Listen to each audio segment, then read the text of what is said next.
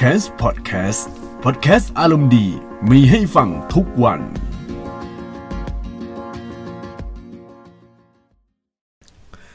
สวัสดีท่านผู้ฟังทุกท่านนะครับ ที่กำลังรับฟังพอดแคสต์ของแคมป์นะครับ EP นี้จะเป็น EP ตอบคำถาม เพื่อนๆที่ส่งเข้ามาใน Instagram Story นะครับ โดยคำถามนี้ก็ผมถามตั้งแต่วันศุกร์ที่แล้วนะครับเอ้ยไม่ใช่วันศุกร์ที่แล้วดิเออวันศุกร์นี้แต่ว่าพอเอามาจริง ๆ ก็จะ เดี๋ยวมาดูกันครับว่าคำถามแต่ละคำถามที่เพื่อนๆส่งมาเป็นอะไรนะครับ แต่เตือนไว้ก่อนว่าคำถามแต่ละอย่างนี้จะเป็นแนวแนวพวกโอตาคุแนวเกมแนวไอดอลทั้งนั้นนะครับ ถ้าคนที่ไม่ใส่ใจหรือว่าไม่ได้สนใจเรื่องนี้ก็อาจจะไม่ใช่แนว แล้วก็อาจจะไปดูพอดแคสต์ของคนอื่นก็ได้ แต่ว่าถ้าคุณกำลังสนใจหรือว่าคุณมีเพื่อนที่เป็นคนที่สนใจแนวๆนี้ครับก็มาฟังพอดแคสต์ตอนนี้ได้นะครับ เพราะว่า พวกคำถามส่วนใหญ่ก็จะถามเกี่ยวกับเรื่องเกม แล้วก็เรื่องพวกของ IT อะไรอย่างเงี้ยครับ โอเค เดี๋ยวมาดูคำถามแรกกันเลยนะครับ เดี๋ยวผมกำลังดูอยู่เพราะว่าเออมันคำถามค่อนข้างเยอะ แล้วก็ตัวที่ผมอัดเนี่ยจริงๆอะผมอัดตั้งตั้งนานแล้วตั้งแต่วันเสาร์แต่ว่าพอวันเสาร์เนี่ยมันมีปัญหาเรื่องเวลาผมพูดนะครับ ผมพูดแล้วมันเสียงไมค์มันแตกๆหรือบางทีเนี่ยอยู่ๆเสียงหายไปเลยครับ เลยต้องอัดใหม่ ซึ่งเนี่ยผมต้องรีบอัดแล้วก็รีบลงอัปโหลดนะครับ เข้าของตัวโฮสต์นะฮะโอเค มาเริ่มคำถามแรกกันเลยนะครับคำถามแรกถามว่าเกม FPS เกมแรกที่เล่นชื่อเกมอะไรครับคำตอบที่ผมตอบก็คือ Wolfenstein 3D นะครับ โดยเครื่องที่ผมเล่นก็เครื่อง Mac นะครับ รุ่นเก่ามากเมื่อ 20 กว่าปีที่แล้ว แล้วก็ตอนนั้นก็เล่นไม่เป็นด้วยนะครับ เดี๋ยวขอท้าความ เท้าความก่อนว่าเออเครื่อง Mac สมัยก่อนมันเป็นยังไงนะครับ คือเครื่องคอมพิวเตอร์เครื่อง Mac เนี่ยมันจะมีอยู่ 2 รุ่นนะ รุ่นยุคแรกๆเลยจะเป็นเครื่องสีขาวๆแล้วก็ตัวมันจะเหลี่ยมๆนะครับ โดยเครื่อง Mac สมัยนั้นนะเป็นเครื่อง Mac ที่อยู่ในช่วงที่สตีฟจ็อบเองก็ลาออกจาก Apple นะครับ ไม่ได้ลาออกต้องเรียกว่าไล่ออกเลยดีกว่า แล้วก็ไปสร้าง Next ครับ มันเป็นช่วงท้ายๆ ช่วงปลายเจนของ Mac ก่อนที่สตีฟจ็อบก็จะกลับมา เพราะว่าตอนช่วงนั้นนะช่วง Apple ที่มีบอร์ดบริหาร เข้ามาบริหารแบบไม่ใช่มีความเป็น Mac แล้วก็การแสดงผลค่อนข้างน่าเบื่ออะไรอย่างเงี้ยมันจะโดน take over ครับ โดย Steve Jobs อีกทีหนึ่งคือสตีฟจ็อบโดนไล่ออกใช่ไหมแล้วก็สตีฟจ็อบเองก็มีเงินพอสมควรแล้วก็ไป take over บริษัท Apple ของตัวเองที่เป็นผู้ก่อตั้งนะครับ แล้วก็ปฏิวัติในวงการในองค์กรของ Apple ใหม่หมดเลยนะครับ โดยช่วงเวลานั้นที่พ่อซื้อเครื่องเนี่ยก็เป็นช่วงช่วงมืดนะฮะเป็นยุคมืดของ Apple ในช่วงเวลานั้น ประมาณปี 1995-1996 นะครับ ซื้อมาเพื่อทำงาน graphic design ครับ โดยในช่วงนั้นเนี่ยงาน graphic design เป็นงานที่ niche มาก ๆ มันเฉพาะทางมาก ๆ เพราะว่า ยุคนั้นเป็นยุคที่คอมพิวเตอร์ก็ราคาแพงอยู่ แล้วก็ตัวซอฟต์แวร์ก็ยังไม่ได้เทพอะไรมากมาย และงานที่แนวแนวงานโฆษณาต่างๆ ตอนนั้นอะมันกำลังต้องการแบบอย่างเงี้ยโดยเฉพาะเลยเพื่อให้งานมันออกมาระดับ professional นะครับ คนก็พ่อก็ยอมลงทุนไปซื้อเครื่อง Mac มานะครับ โดยการซื้อเครื่อง Mac ตอนนั้น อันนี้ผมไม่รู้นะว่าพ่อซื้อแบบไหน ซื้อสดหรือว่าซื้อซื้อไม่สดนะครับ เออ แต่ผมว่าน่าจะซื้อสดนะ ราคาก็ประมาณทั้งหมดอะสองแสนกว่านะครับ ก็ตอนนั้นตัวเครื่อง1นึ่งแสนกว่า แล้วก็ตัวจออีก1นึ่งแสนนะครับ โอ้โห มันราคาแรงมากๆในช่วงเวลานั้นก็ต้องเข้าใจนะ เพราะว่ายุคนั้นเป็นยุคที่คอมพิวเตอร์ยังเพิ่งบุกเบิก แล้วก็คนก็ยังไม่เข้าถึงคอมพิวเตอร์ในช่วงเวลานั้นนะครับ แต่ว่าในตอนนั้นเนี่ยมันมีเกมเกมหนึ่งซึ่งเป็นเกมที่โอ้โห น่าเล่นนะครับ คือพ่อไม่รู้ว่าพ่อเล่นหรือเปล่า แต่ว่าตัวผมเองเนี่ย ผมเล่นแล้วเล่นเล่นไม่จบ แล้วเล่นยากมาก ๆ ก็คือเกม Wolfenstein 3D นะครับ เป็นเกม FPS เกมแรก ๆ อยู่ในยุคแรก ๆ ของโลกเลย ที่มันแบบมีความมีการยิงมีอะไรอย่างเงี้ยโดยตัวเกมเนี่ย มันลักษณะจะคล้าย ๆ พวกเกมอะไรอะเกมดูมนะครับ แต่ว่า Wolfenstein เนี่ยจะมาก่อนดูมั้งถ้าจำไม่ผิดนะครับ มาก่อนดูแล้วก็พอมาเล่นจริงๆเนี่ยมันยากมันไม่ได้เป็นการเคลื่อนไหวโดยใช้เมาส์นะ เป็นการเคลื่อนไหวโดยใช้คีย์บอร์ด เวลาเดินกดขึ้นก็กดไอ direction pad ขึ้นเลยนะครับ ไม่มีการหันหน้าซ้ายขวา ไม่ได้กด AS DW เหมือนในสมัยนี้ที่เป็นเกมคอมสมัยนี้นะครับ ด้วยเกมนั้นนะ่ะผมเล่นเล่นไม่ได้นะครับ มันไม่ใช่แค่โหดอย่างเดียวฮะแต่ว่าเล่นไม่ออกเล่นไม่เป็น เออ ซึ่งอันนี้ก็เป็นเกมแรกนะครับ อะคำถามต่อไปคำถามว่า คิดยังไงกับ Call of Duty Mobile ครับคำตอบที่ผมตอบนะครับ คือรีบมาเลย พี่อยากจะเล่นต่อให้มี Call of Duty ใน PS4 PS4 แล้วก็ยังจะลองเล่นบนมือถือนะครับ เกม Call of Duty Mobile เนี่ยเป็นหนึ่งในเกมที่หลายๆคนตั้งหน้าตั้งตารอ แล้วก็เป็นเกมที่เปิดตัวอย่างยิ่งใหญ่ในงาน g a l e n a World เมื่อประมาณต้นปีที่ผ่านมานะครับ โดยเกมเนี้ยเป็นเกมที่ผมดูแล้วเออดูเกมเพย์ของ Call of Duty ฝั่งจีนแล้ว แล้วก็ทาง g a l e n a เขาจะเอาไปเปิดนะครับ ตัวเกมค่อนข้างโอเคเลยนะ แล้วก็เขาเอาด่านบางด่านเนี่ย ที่เป็นด่านยอดฮิตของ Call of Duty แต่ละภาค อย่างเช่นด่าน Crash นะครับ ใน Call of Duty ภาค 4 Modern Warfare เป็นด่าน multiplayer อะแล้วก็เอามาลงในนี้ แล้วก็มันจะมีหลาย ๆ ด่านนะครับ เราต้องลองดูแล้วก็ล่าสุดคือมีโหมดโหมด Battle Royale นะครับ ซึ่งเป็นโหมดยอดฮิตของเกมมือถือแนว shooting ในสมัยนี้ไปแล้วนะครับ ก็มีแต่ว่าพอผมดูรายละเอียดของ map เนี่ยพบว่า ตัว map ก็ไม่ได้เป็นเหมือน Blackout ของ Call of Duty Back Off 4นะครับ สิ่งที่ผมกังวลนะก็คือทางกาลีน่าเนี่ย เขาจะเอาสมดุลมาอย่างไง เดี๋ยวผมจะคือคือมีน้องคนหนึ่งเขาถามคำถามต่อจากนี้ เดี๋ยวผมจะยกไปตอบในคำถามนั้นอีกทีในเรื่องของคิดเห็นเรื่องกาลีน่าว่าแบบเออมันจะมีเรื่องสมดุลอะไรอย่างนี้หรือเปล่านะครับอะมาคำถามต่อไปเลยดีกว่านะครับคำถามต่อไปถามว่าพี่ว่าโน้ตบุ๊ก ค่าย Razer กับ Mac อันไหนน่าใช้กว่ากันครับ อะ อันนี้เรา มันเป็นเรื่องที่ตอบยากนิดหนึ่ง แต่ว่าผมก็จะพยายามตอบแล้วกัน เพราะว่าผมใช้โน้ตบุ๊กมาทั้งสองค่ายนะครับ ทั้งสองยี่ห้อเลยทั้ง Razer แล้วก็ทั้ง Mac ครับ ซึ่ง Razer เนี่ยใช้แค่ทูทูไทยๆใน Razer Store ที่เคยเปิดใน Saturn World เมื่อหลายปีที่แล้วนะครับ ส่วนตัวอีกตัวหนึ่งคือตัวอะไรวะนั่นแหละ Apple Apple MacBook นะครับ ในผมก็ผมผมได้ทำเคยทำงานแล้วก็ได้ใช้ Apple MacBook นะครับ รู้สึกว่า เออมันเสถียรมากครับ คืองี้ครับ เดี๋ยวผมจะเล่าให้ฟังเลยว่า ตรงไหนดี อันไหนไม่ดีนะครับ Razer เนี่ย ราคาอาจจะสูงสูงอาจจะพอๆกับ Apple MacBook ใช่ไหมข้อดีของมันแน่ ๆ เลยคือเล่นเกมได้ แล้วเกมสมัยนี้มันเป็นเกมที่เน้น e-sport หรือว่า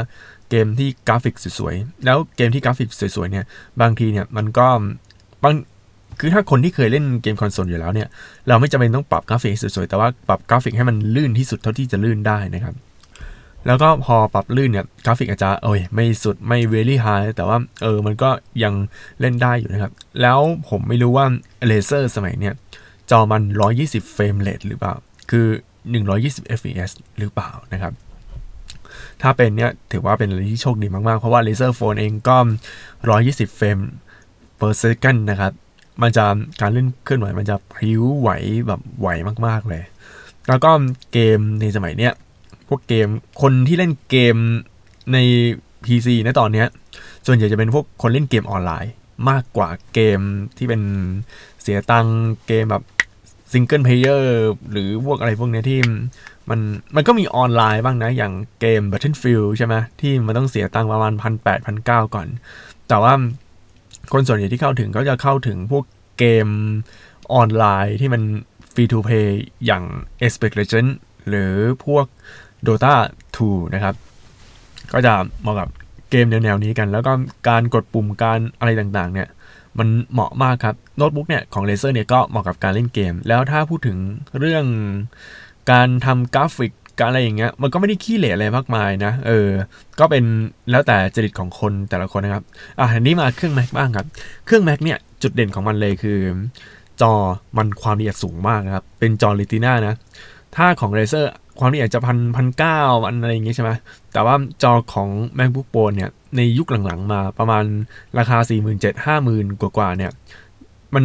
มันไม่ใช่ยุคหลังๆนี้ต้องเรียกว่าจอยุคใหม่เลยคือ คอมคอม MacBook ยุคใหม่ จอความละเอียดสูงมาก ๆ ครับ สูงสูงแบบสูงโคตรๆเลยนะครับ คือเรื่องของความละเอียดเนี่ยมันจะพอๆกับมือถือ เวลาเราดูมือถือในสมัยเนี้ย พวกมือถือระดับกลางที่ความละเอียดประมาณ Full HD Plus อะไรของเขาใช่ไหมเราดูเฮ้ยมันมันดูแบบมันไม่มีจุดจุดจุดไม่มีไอตัวพิกเซลของมันเลยนะครับ ซึ่งพิกเซลมันเล็กมากๆเนี่ยนี่แหละครับ มันก็ เหมือนกันนะ เหมือนกันของตัว macbook แล้วก็ macbook คือผมเคยใช้อยู่ครับ มันเนียนตามากๆครับ นี่คือจุดเด่นของ macbook เลย ซึ่งคอม PC สมัยนี้นะครับ ก็เริ่มมาแล้วครับ เริ่มทำแบบสไตล์ macbook บ้างแต่ว่าพราะถ้าพูดถึงเรื่องต้นตำรับเนี่ย macbook จะดีกว่านะครับ อย่างที่ 2 คือเรื่องของ การทำงานนะครับ พวกแอปพลิเคชันต่างๆ ไม่ว่าจะของ Adobe หรือว่าของพวก Chrome Chrome ผมไม่โอเค อย่าใช้ Safari ที่สุด ในเรื่องของแอปหลาย ๆ แอปที่ลงให้กับ Exclusive เฉพาะ Mac แล้วก็ตัว MacBook Pro เนี่ย มันจะมีตัวโปรแกรมตัดต่อของ Apple เองที่ชื่อว่า Final Cut Pro อันนั้นก็ใช้เป็นโปรแกรมตัดต่อที่ใช้ง่ายแล้วก็สะดวกมาก ๆ ราคาก็ไม่ได้แพงอะไรมากแบบ มันจะออกแนวซื้อขาดหรือเปล่า อันนี้ผมก็ไม่แน่ใจ เพราะว่า คือเอาง่ายๆนะ พวกแอปที่ออกโดย Apple เองเนี่ย ราคาจะถูกนะครับ ราคาจะถือว่ามันมันเข้าถึงได้อะเพราะว่าราคาเครื่องมันก็แพงอยู่แล้วนะครับ เพราะว่า Apple เน้นขายฮาร์ดแวร์แล้วก็ซอฟต์แวร์มันก็เป็นแค่รองลงไปนะครับ แล้วก็อีกอย่างหนึ่งคือการอัปเดตตัว OS เป็น OS 10.11 10.12 นะครับ อัปเดตฟรีนะครับ เป็นสมัยก่อนอาจจะต้องซื้อ คือซื้อตัวอัปเดตประมาณพันกว่า 2,000 3,000 ใช่ไหมแต่ว่าในตอนเนี้ยฟรีแล้วนะครับ ก็อัปเดตฟรีตั้งแต่นั้นมาฟรีตลอดการไปเลยนะครับ ถือว่าเป็นเรื่องดีเพราะว่าถ้า Windows เนี่ย มันจะต้องเสียค่าไลเซนส์ประมาณ 4,000 5,000 นะครับ ก็เวลาลงใหม่ก็ต้องอะเสียตังค์นะครับ นี่คือข้อเสียของตัวพวกคอมพิวเตอร์ Windows รวมถึง Razer ด้วยนะครับ แล้วก็อีกสิ่งหนึ่งที่ผมชอบมาก ๆ เลยคือเรื่องของ โทนสีที่มันใกล้เคียงกับ Adobe sRGB อันนี้ผมว่าใกล้เคียงแต่ถ้าถามว่ามันครบร้อยเปอร์เซ็นต์มันก็ยังไม่ครบอะไรขนาดนั้น แต่ว่าถ้าพูดถึงเรื่องสีที่เที่ยงตรง แล้วก็สีที่มันเหมาะกับการทำงานด้านพวกกราฟิกดีไซน์ หรือพวกงานที่โปรโปรเยอะๆ หรือรวมทั้งการแต่งรูปเนี่ยตัว MacBook Pro เนี่ยจะได้เปรียบมากกว่านะครับ ผมไม่ได้มองว่า Razer เนี่ย มันสีจะเพี้ยนอะไรแต่ว่า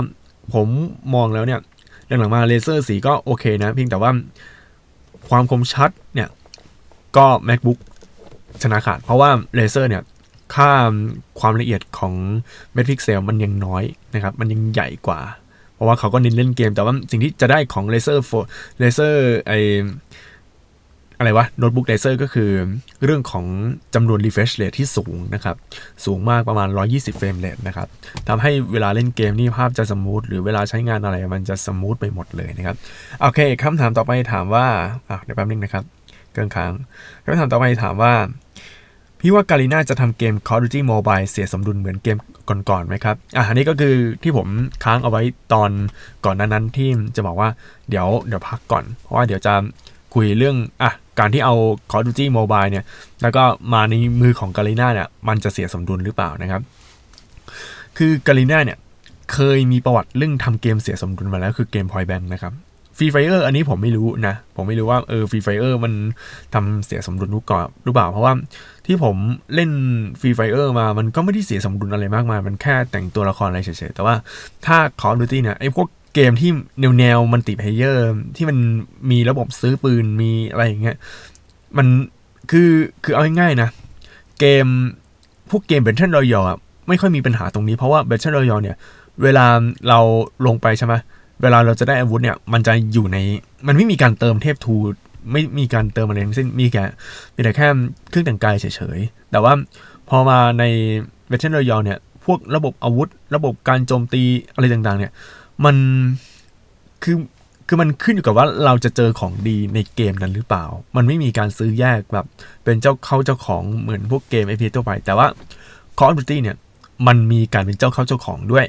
คือซื้อปืนเอาไว้เลย แล้วก็เป็นปืนของตัวเองเพื่อที่จะไปใช้นะครับ มันมีเรื่องของการเลือกปืนก่อนที่จะเข้าไปโจมตีนะครับพอในเมื่อมันมีอย่างนี้เนี่ย เลยหลายคนกังวลว่าเฮ้ยมันจะมีหรือเปล่า เพราะว่าตัวเกม เอาจริงๆนะตัวเกม Call of Duty เนี่ย ต่อให้มันมีพวกปืนเลเวลสูงๆนะครับเลเวลสูงมากๆเลยนะ เออแล้วช่วงท้ายๆ ช่วงอะไรอย่างเงี้ย หรือไม่ก็ปืนที่ได้จากการสุ่ม supply drop หรือพวกกาชาของ Call of Duty เนี่ย ตัวปืนเนี่ยก็ไม่ได้เทพอะไรมากมาย ตัวปืนมันก็สมดุลนะครับ ถือว่าสมดุลพอสมควรคืออย่างปืนโอ้โห ปืนเทพๆอะไรเงี้ยปืนระดับสูงสูงสุดนะ แต่ว่าข้อเสียคืออะเดินช้าหรือว่าเวลายิงมันจะกระดกเลย มันจะค่า recoil มันจะสูงนะครับ มันมันจะใช้ยากนะครับไอ้พวกปืนเลเวลสูงๆมันจะเริ่มใช้ยากมากขึ้นเรื่อยๆแต่ว่าถ้าใช้เป็นเนี่ยมันจะเทพนะครับแต่ถ้าถามว่าปืนที่ได้มาตั้งแต่เลเวลหนึ่งมันขี้เหร่ไหมผมมองว่าไม่ขี้เหร่นะ เอาอย่างเกม Call of Duty for Modern Warfare ไอตัวรีมาสเตอร์ไม่ใช่ตัว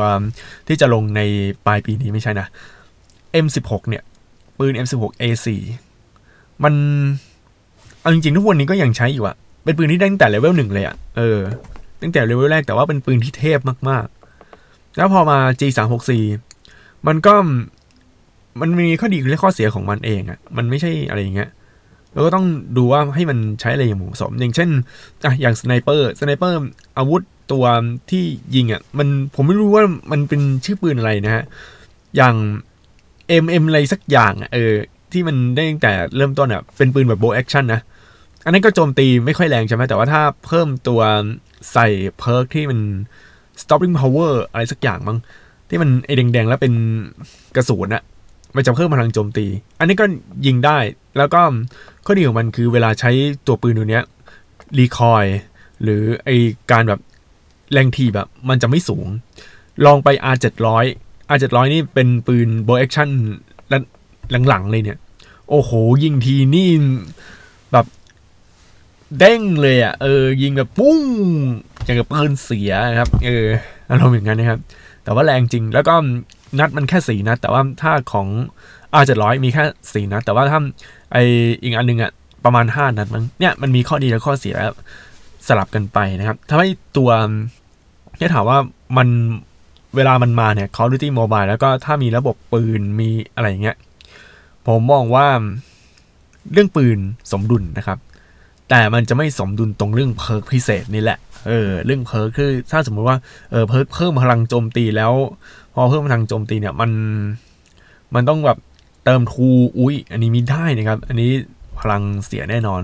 ก็ต้องดูต่อไปว่าทางกาลิน่าเขาจะคิดยังไงแล้วก็ทำ จัดการอะไรยังไงเกี่ยวกับเรื่องระบบของเกม Call of Duty Mobile นะครับ โอเคคำถามต่อไปนะครับคำถามว่า เมื่อวันก่อนเห็นพี่พูดถึงมีคนติดต่อซื้อช่อง YouTube แล้วพี่ปฏิเสธ พี่มีความคิดเห็นอย่างไรครับ ผมตอบไปว่ามีน้องคนหนึ่งให้ความคิดเห็นที่ดีนะ น้องบอกว่า ตอนนี้การสร้างช่องเพื่อหาไรายได้มันทำได้ยากกว่าเดิมมาก เลยทำให้การหาช่องที่ไม่ได้ใช้แล้ว ขอซื้อต่อเพื่อเอาไปใช้ประโยชน์ต่อไปนะครับสำหรับพี่ช่องแคมป์ซมีสตอรี่ที่ประเมินค่าไม่ได้พี่เลยไม่ขายแค่นั้นแหละ คือตอนเนี้ยใครที่ไม่ทำช่อง YouTube นะครับ แล้วเผลอไปให้คอนแทคนะครับ จะให้คอนแทคผ่านทางตัว description ของคลิปต่างๆ หรือว่าอะไรอย่างเงี้ย มันจะมีคนมาติดต่อขอซื้อช่องนะครับ ถ้าไม่ทำนะครับ จะมีคนติดต่อขอซื้อช่อง เพราะว่า ตอนเนี้ยการจะเริ่มต้นทำ YouTube แล้วก็หาไรายได้เลยเนี่ย มันมีข้อเสียของมันครับ คือมันเริ่มต้นยากมาก ช่วงแรกเนี่ย ไปขอเอเซนไม่ผ่านนะครับ เพราะว่ามันเปลี่ยนกฎแล้วนะครับ กฎที่ว่าก็คือคุณจะต้องมีคลิปวิดีโอที่อัปโหลด แล้วก็ยอดดูรวมกันทั้งหมด 4,000 ชั่วโมงนะครับ4,000 ชั่วโมง คือไอชั่วโมงที่ว่าคืออะไร อย่างอะ คนนี้ดูดูไปแล้วมันจะนับ อย่างเช่นคลิปของเรามีค่า 10 นาทีใช่ไหม คนนี้ดูจบ 10 นาที แล้วถ้ายอดวิวประมาณสักประมาณ 200 คนแล้วดูจบ 10 นาทีก็ 200คูณ คูณ 10 ก็ประมาณ 2 2,000 นาทีแล้ว เออ เนี่ยจะคิดเป็นอย่างนี้ครับ แต่ว่าไม่มีใครดูจบหรอก ก็จะประมาณพันหกพันห้าเราก็ต้องอัพคลิปเรื่อย ๆ นะครับ แล้วก็มีอีกเกณฑ์หนึ่งก็คือผู้ติดตาม 1,000 คนขึ้นไป ซึ่งตรงนี้ถือว่าเป็นอะไรที่ยากมากๆ เพราะว่าคุณจะต้องมีฐานฐานคนติดตามจากไหนก็แล้วแต่ จาก Instagram จาก YouTube จากสื่ออื่นๆ จาก Facebook จากในบล็อกต่างๆนะครับ แน่นอนว่าถ้าคุณอยากจะสร้างให้คนติดตามแบบเป็นพันเนี่ย คุณจะต้องสร้างเพจสร้างตัวตนที่อื่นมาก่อนแล้วก็ให้มาโปรโมทว่าไปติดตามในช่อง YouTube เอานะครับ แต่ว่าถ้าเป็นดารานี่คือมันได้เปรียบมาก เอาจริงๆนะ คนที่เป็นครีเอเตอร์จ๋าๆเลยเนี่ย จะเริ่มเสียเปรียบแล้ว เพราะว่าดาราเขามีฐานผู้ติดตามอยู่แล้ว แล้วพวกดาราเนี่ยก็กระโดดมาทำ YouTube มากขึ้น เนื่องจากว่างานของดาราเนี่ย ตอนนี้ก็ บางคนอาจจะไม่ค่อยมีไม่ค่อยมีใครจ้าง ไม่ค่อยมีไปอะไรเงี้ยเพราะว่าดาอาชีพดาราเป็นอาชีพที่เหมือนเป็นฟรีแลนซ์นะครับเป็นรับงานเฉพาะด้านแล้วก็มันก็ไม่ค่อยยั่งยืน พอไม่ค่อยยั่งยืน ทีนี้ก็ดาราเลยสร้างเป็นเจ้าของช่องเอง แล้วก็คนก็ติดตามคนนั้นอยู่นะฮะต่อให้คนคนนั้นเนี่ยเอาจริงๆนะในยุคนี้เขาอาจจะไม่ใช่ดาราเลยเขาอาจจะดังจากรายการร้องเพลงหรือว่ารายการที่แนวแนวทาเลนต์ทาเลนต์อะไรสักอย่างนะครับ แล้วก็พอมาเปิดช่อง YouTube นะคนติดตามกันเยอะ เพราะว่าเขาอยากจะรู้ตัวตนอะไรที่มากกว่าการร้องเพลงอย่างนั้น เออเลยทำให้ตอนเนี้ย พวกคนดัง ๆ ไม่ว่าจะดารา ไม่ว่าจะคนที่เคยออกสื่อออกอะไรเงี้ยโอกาสทำ YouTube เนี่ยมันได้สูงมาก แต่ว่าถ้าคนธรรมดาแล้วมาทำเนี่ยก็ต้องสร้างตัวเองก็ต้องใช้เวลานะครับ แต่ผมแนะนำว่าควรสร้างในช่องทางอื่น เพราะว่าการทำคลิป YouTube แต่ละครั้งเนี่ยมันกินเวลาสูงมาก ๆนะครับ เออ นี่คือสาเหตุว่าทำไมคนถึงชอบซื้อช่อง ชอบจะขอซื้อช่องนะครับ เพราะว่าตอนเนี้ยเวลาจะสร้างช่องให้มันสามารถสร้างรายได้มันยากมากๆครับถือว่าเป็นอะไรที่ยากมันต้องผ่านเกณฑ์ต้องมีผู้ติดตามเป็นพัน แล้วถ้าเจอผู้ติดตามเป็นหกหมื่นเจ็ดหมื่นอะไรเงี้ยเขาก็ได้ได้อะไรอย่างนี้ไปเรื่อยๆ แต่ทีนี้บังเอิญคือช่องแคมป์นะครับ ช่องแคมป์ซัดเนี่ยที่ผมทำเนี่ยมันเป็น personal branding ดังนั้นข้อเสียของ personal branding แหละคือ การขายมันจะขายยากแล้ว เพราะว่ามันใส่ตัวตนเข้าไปในบล็อก แต่ว่าถ้าคนอื่นเอามาทำเนี่ย มันเป็นอะไรก็ไม่รู้แล้ว โอ้โหเขาก็งงสิครับว่าเออคนนี้เป็นใครเลยผมไม่เสนอขายนะครับ ถือว่าไม่ได้ดังไม่ได้คิดไงว่าเออเราจะทำแล้วเพื่อให้คนอื่นมาซื้อต่อนะครับ แต่ว่าถ้าทำพวกสื่ออื่น ๆ เดี๋ยวว่าจะทำแบบให้คนอื่นสามารถซื้อต่อได้ดังนั้น วิธีถ้าจะสร้างชื่อสร้างอะไรครับ อย่าเอาชื่อตัวเอง มาเป็นชื่อของชื่อสื่อนะครับ เป็นชื่อแบรนด์อย่านะครับ เอาชื่ออื่น อย่างเช่นพวกอย่างยูโฟเรียหรือว่าอย่างทีทีอะไรประมาณเนี้ยเออต้องเอาชื่ออื่นที่มันไม่ใช่ชื่อตัวเองนะครับ เพราะว่าเวลาขายต่อเวลาอะไรมันจะง่ายมากขึ้นนะครับ อันนี้คือข้อแนะนำสำหรับคนที่จะสร้างช่อง YouTube หรือว่าสร้างบล็อกหรือสร้างเว็บไซต์ให้คนอื่นซื้อต่อนะครับคำถามต่อไปนะครับ ถามว่าคิดยังไงกับเกม Death Stranding แล้วพี่จะซื้อเกมนี้ปะ เกมนี้ซื้อนะครับซื้อแน่นอน แต่ว่าเดี๋ยวรอเงินก่อนเพราะว่าตอนนี้กำลังเก็บเงินซ่อมกล้องนะครับ เก็บเงินซ่อมกล้องแล้วก็มีแผนที่จะซื้อเกม Call of Duty Modern Warfare อยู่แล้วนะครับ Death Stranding เนี่ยเป็นเกมแนวแนวใหม่ เป็นเกมแนวใหม่ที่ฮิโดะเกจิมะเนี่ยเขาพูดเอาไว้เลยว่า เป็นเกมแนวใหม่ที่ไม่เหมือนใคร ก็ต้องมานั่งดูว่าเกม Death Stranding เนี่ยมันจะเป็นยังไงครับอะคำถามต่อไปครับถามว่า นอกจากพี่แอนแล้วพี่ติดตามไอดอลคนไหนอีกบ้างนะครับ ที่ติดตามตอนเนี้ยเลยนะ ก็มีไม่กี่คนนะ เออ ส่วนใหญ่ก็จะให้ตรงสเปคนะครับ อย่างน้องแอนเนี่ยคือ น้องแอนเขาจะเป็นผู้หญิงแนวแซ่บๆแนวเผ็ดๆ เป็นนักเต้นเก่ง คือ คือถ้าน้องแอนเนี่ยไปเข้าในพวกวงเกาหลีวงอะไรอย่างเงี้ย แบบเป็นไอดอลเกาหลีเนี่ย น้องแอนจะเกิดมาก ๆเลยนะครับ เพราะว่า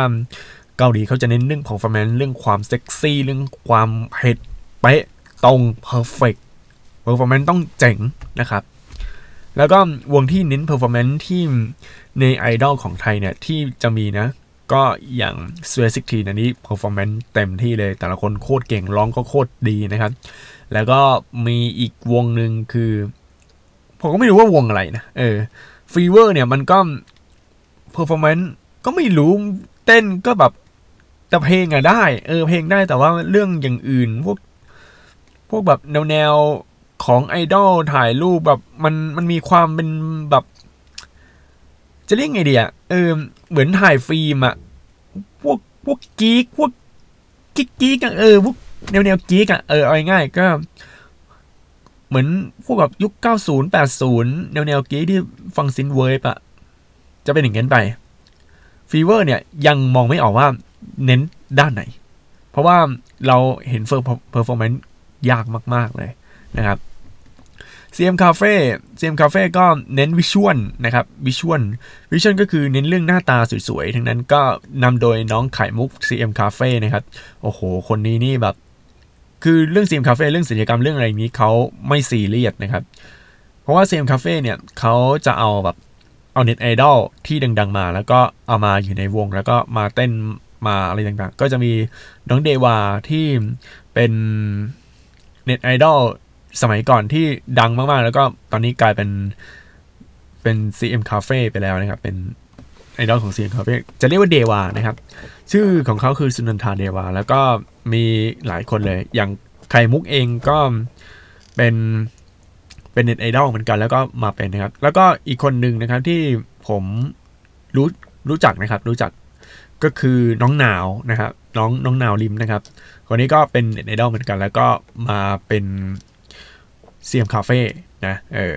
แล้วก็มีหลายคนเลยคือ CM Cafe เขาจะเอาพวกเน็ตไอดอลมา แล้วก็มาเป็นไอดอลเฉยๆ แต่ทีนี้ผมก็ไม่รู้ว่า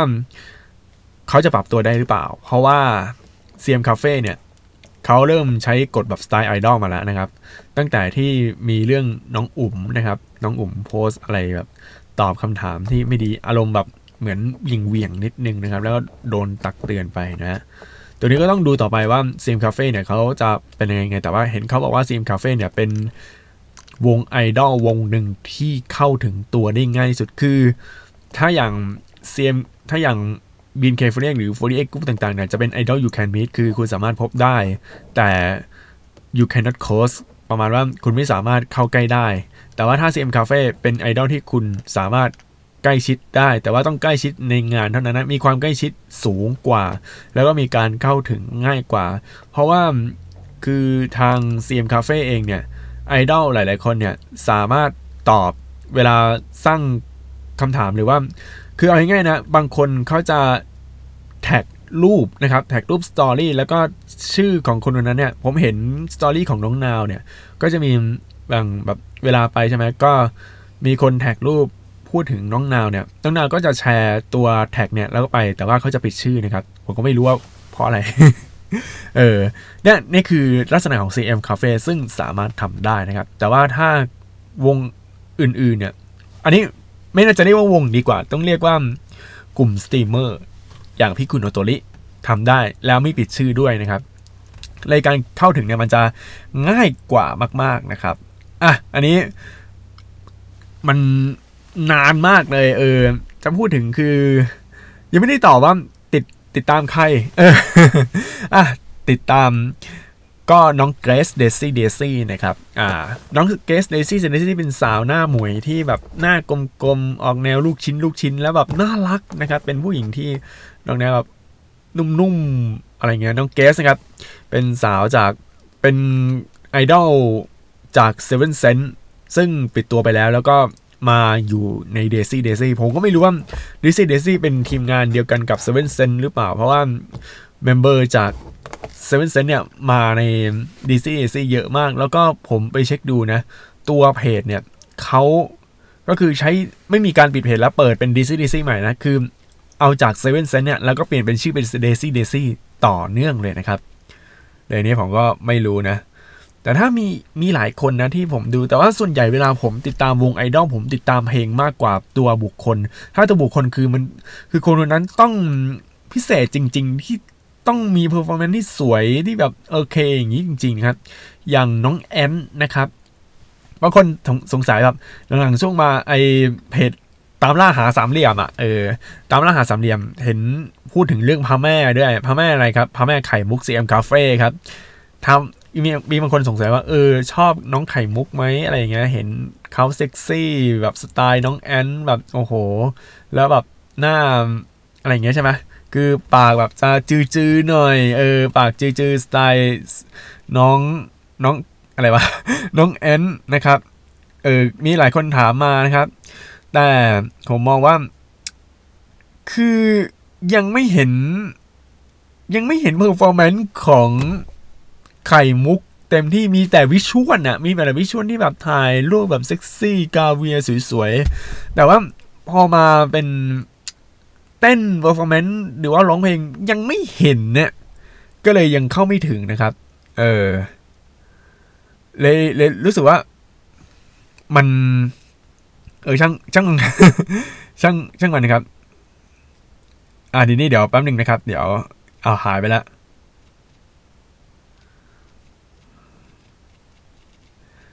ขอพิมพ์แป๊บหนึ่งว่ามีคนกดคุยมานะฮะ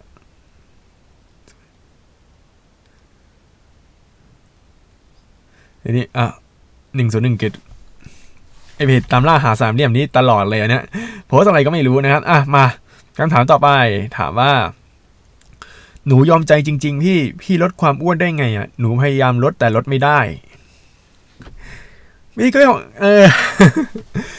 คนที่ถามนะครับ อ่าเดี๋ยวเดี๋ยวพูดเลยว่าใครนะครับ น้องไข่มุกครับ ไม่ใช่ไข่มุกซีมคาเฟ่ไข่มุกเบียนเคไม่ใช่นะครับ เป็นคนที่รู้จักกันครับ จริง ๆ ชื่อ ชื่อจริง ๆ ของน้องคือน้องมุกหมวยฮะ เออ มุกหมวยแต่ว่า เรียกว่าน้องไข่มุกแล้วกัน เพราะว่า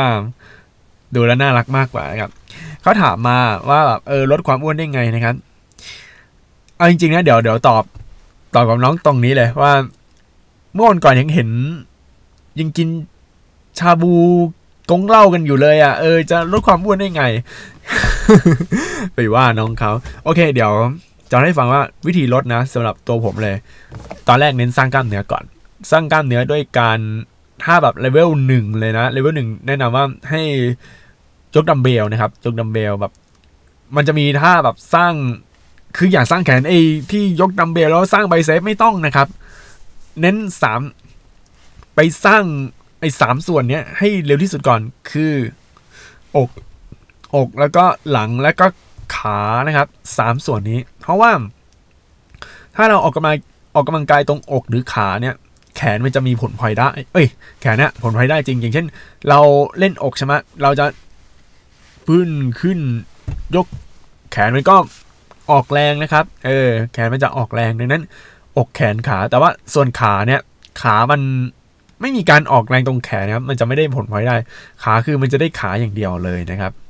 สร้างตรงนี้ก่อน เพราะว่าถ้าเราสร้างกล้ามเนื้อระบบกล้ามเนื้อได้นะครับ การเผาผลาญมันจะดีมากขึ้นนะครับ แต่นี้นี่อันที่ 2 คือ ถ้าจะคาร์ดิโอนะ อย่าคาร์ดิโอเกิน 30 นาที อย่าอยากคือคาร์ดิโอแบบพีนะครับ แต่ว่าอย่าเกิน 30 นาที ถ้าแบบ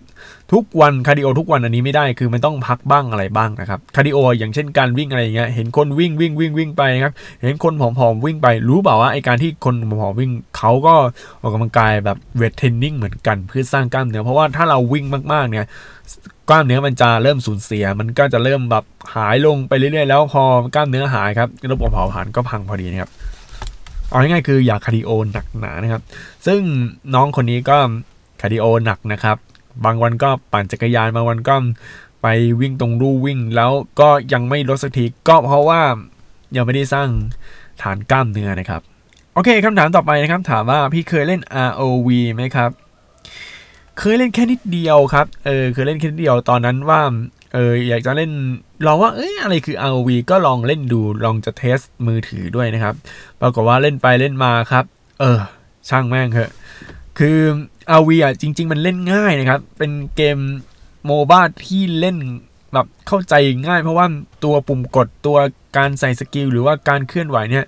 มันเหมือนกับการเล่นเกม RPG บนมือถือหลาย ๆ เกมที่มันจะมีลักษณะเนี้ย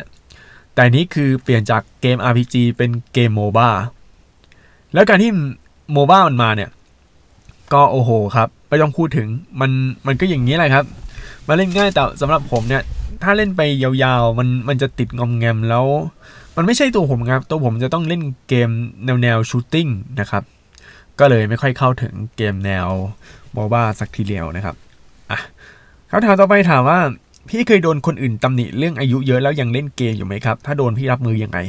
อันนี้เป็นคำถามลกแตกมากเลยนะ เออคำถามที่ โอ้โห ผมไม่รู้จะพูดยังไงแล้ว เพราะว่ามัน มันเป็นเรื่องที่ผมต้องเจออยู่ตลอดเสมอนะครับ เวลาผมไปอะไรอย่างเงี้ย แล้วก็ อ้าว โดนอีกแล้ว โดนด่า โดนข้อคอรหา โดน พยายามแบบ อย่างเงี้ย พยายามโดนตำหนินะครับ สาเหตุที่โดนเนี่ยเพราะอะไรรู้ไหมสาเหตุที่โดนเอาง่ายๆเลยอย่างแรกเลยคือ เราเล่นเยอะเกินไป เราเล่นเกมเยอะมาก ๆ เยอะแบบเยอะโคตรๆนะครับ เยอะจนกระทั่งไม่สนใจเลยว่า ตอนนี้ต้องทำอะไรตอนนี้ต้องไปอะไรยังไงนะครับ แล้วคนที่จะโดนตำหนิเยอะๆเนี่ยแบบโดนบ่อยๆ คือ พวกแบบเวลาคบแฟน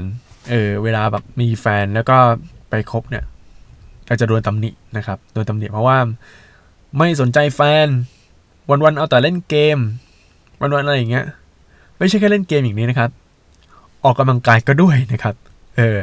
บางคนโอ้โหฟิตเนสตลอดเลยสร้างกล้ามสร้างกล้ามอย่างงี้อย่างนี้จนลืมจนลืมสนใจแฟนก็มี หรือบางคนเล่นแต่เตะบอลบางคนก็แบบดูบอลไม่สนใจแฟนสนใจอย่างอื่น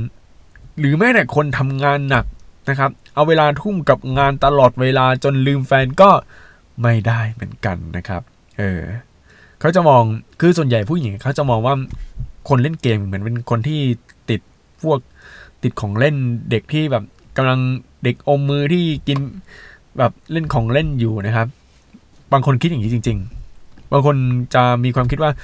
คนที่ทำงานคนที่เป็นเจ้าของกิจการคนที่เป็นนายคนเนี่ยคือคนที่ดูแลมีคุณค่าแล้ว มันน่าไปด้วยกันได้ ผู้ทุกคนนี้ก็ยังคิดอย่างนี้กันอยู่นะครับ เออดังนั้นเราไม่สามารถห้ามใจของผู้หญิงได้ เพราะว่าใจของผู้หญิงเองเขาก็เติบโตมากับประสบการณ์ที่ไม่เหมือนกันนะครับ แต่ว่าหลังๆมาผู้หญิงก็หันมาเล่นเกมมากขึ้น เพราะว่ามือถือส่วนใหญ่ของผู้หญิงก็จะเป็นพวก iPhone แล้วก็ iPhone เองก็มันเครื่องสเปคแรงอยู่แล้วไง พอสเปคแรงก็อะ ROV หรือไม่ก็ PUBG Mobile เล่นพร้อมกันนะครับ ส่วนใหญ่ผู้หญิงก็จะเล่นกับเพื่อนนะครับ อาจจะมาเล่นช้าหน่อยแต่ว่า เรื่องถ้าผู้หญิงแบบสาย extrovert เนี่ย มันจะขึ้นอยู่กับว่าเพื่อนเขากำลังทำอะไร แล้วเขาก็ทำตามนะครับ เราก็ต้องหาคนที่รับ คนที่รับแบบว่า รับได้กับการที่เราเล่นเกม ในขณะเดียวกัน เราก็ต้องทำให้ผู้หญิงเองเนี่ยก็ไม่ต้องมา ว่าอะไรอย่างเงี้ยไม่ใช่ผู้หญิงนะพ่อแม่เหมือนกัน เราต้องแบ่งเวลาเลยนะว่า เออ เราเล่นแค่หนึ่งชั่วโมงสองชั่วโมง แล้วพอเล่นเสร็จทีนี้เราก็ทำอย่างอื่น ประมาณว่าเราทำงานนี้เสร็จแล้ว พอทำงานนี้เสร็จทีนี้ก็เล่นเกมได้ ให้มันเป็นอย่างนี้นะครับคำถามต่อไปครับกล้องพี่ได้ซ่อมหรือยังครับคำตอบคือยังเลยครับ ยังเลยโอ้โห ยังไม่ได้ซ่อมเลยนะครับ ว่าจะไปถ่ายสาวๆ ในงาน Commart อีกทีหนึ่งนะครับ ในงาน Commart แล้วก็ Mobile Expo ไม่รู้ว่าจะทันหรือเปล่านะ เพราะว่าผมดูแล้วพวกพริตตี้ไม่เคยเยอะ แต่ว่างานอะไรอะงาน Thailand Game Expo หรือเปล่าอะ Thailand Game Show เออ TGS หลังๆมาพริตตี้น้อยลงกันนะ เออ มีแต่ไอดอลเพียบเลยนะครับคำถามต่อไปถามว่าช่วงนี้ไม่ค่อยอัพภาพสาวๆที่พี่ถ่ายเลยนะครับ ก็ จริงๆก็อัพนะ เอออัพแต่ว่าจะไม่เห็นนะครับ เราไปดูในโปรไฟล์ใน Instagram ได้ก็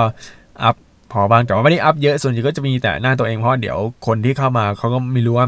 เออเราเป็นใครนะครับ อันนี้ประเด็นเรื่องกล้องอีกรอบหนึ่งนะครับ ถามว่าอยากให้พี่ซ่อมกล้องให้ทันงานคอมมาดพี่ถ่ายพี่แพทสวยผมก็ตอบว่าทันแน่นอน แต่ทีนี้เดี๋ยวขอขอโน้ตอีกหนึ่งเรื่องถ่ายพี่คูโนตัวนี้นะครับ ตอนนี้ถ่ายเริ่มยากมากขึ้นแล้ว เพราะว่า สมัยก่อนผมสามารถถ่ายประชิดตัวได้ เพราะว่าเมื่อก่อนเนี่ยพี่กุดโนโตริยังไม่เป็นที่นิยม แล้วก็ยังแบบเหมือนการยืนโชว์การอะไรอย่างเงี้ย มันเหมือนพิตตี้ที่แบบเออยืนตามแบบหน้าบูธแล้วก็อ่ามาถ่ายมาถ่ายอะไรเงี้ย มันไม่ถึงสมัยก่อนเนี่ยสมัยก่อนคือที่ผมมางานแบบคอมมาอะไรเนี่ย คือยังไม่มีใครมามาแบบอยาก คุยอะไรกับผู้พี่กุ่นตัวนี้ ไม่มีใครรู้จักน้องแพทไม่มีใครรู้จักน้องหมวย ไม่มีใครรู้จักน้องพิมพ์ ไม่มีใครรู้จักน้องลูกหมูอะไรอย่างนี้เลยนะครับ แต่ว่าพอดังขึ้นเรื่อยๆ แล้วก็กระแสไอดอลก็เริ่มเติบโตมากขึ้นในประเทศไทยเนี่ยทำให้พิงคุโนโตริเนี่ยซึ่งก็เป็นเกมเมอร์แต่ว่าทาง JB ไม่รู้คิดยังไงนะครับ แต่งตัวให้แบบเหมือนพวกวงไอดอลครับ ก็เลยแบบโอ้โหกลายเป็นคนเข้าใจผิดว่าพิงคุโนโตริเนี่ยเป็นวงไอดอลจริงๆ ไม่ใช่นะครับ เป็น สตรีมเมอร์สาวที่มีรูปลักษณ์แบบสไตล์ไอดอลเฉยๆ เท่านั้นเอง แล้วก็พอเริ่มมีเรื่อยๆนะครับ คนก็เริ่มเข้ามาถ่ายรูปกันเยอะมากขึ้น แล้วพอคนแบบกระจุกกระจาย คือเอาง่ายๆคนมาหาพี่คุณโดโตริมากกว่ามาหาพิตตี้ครับ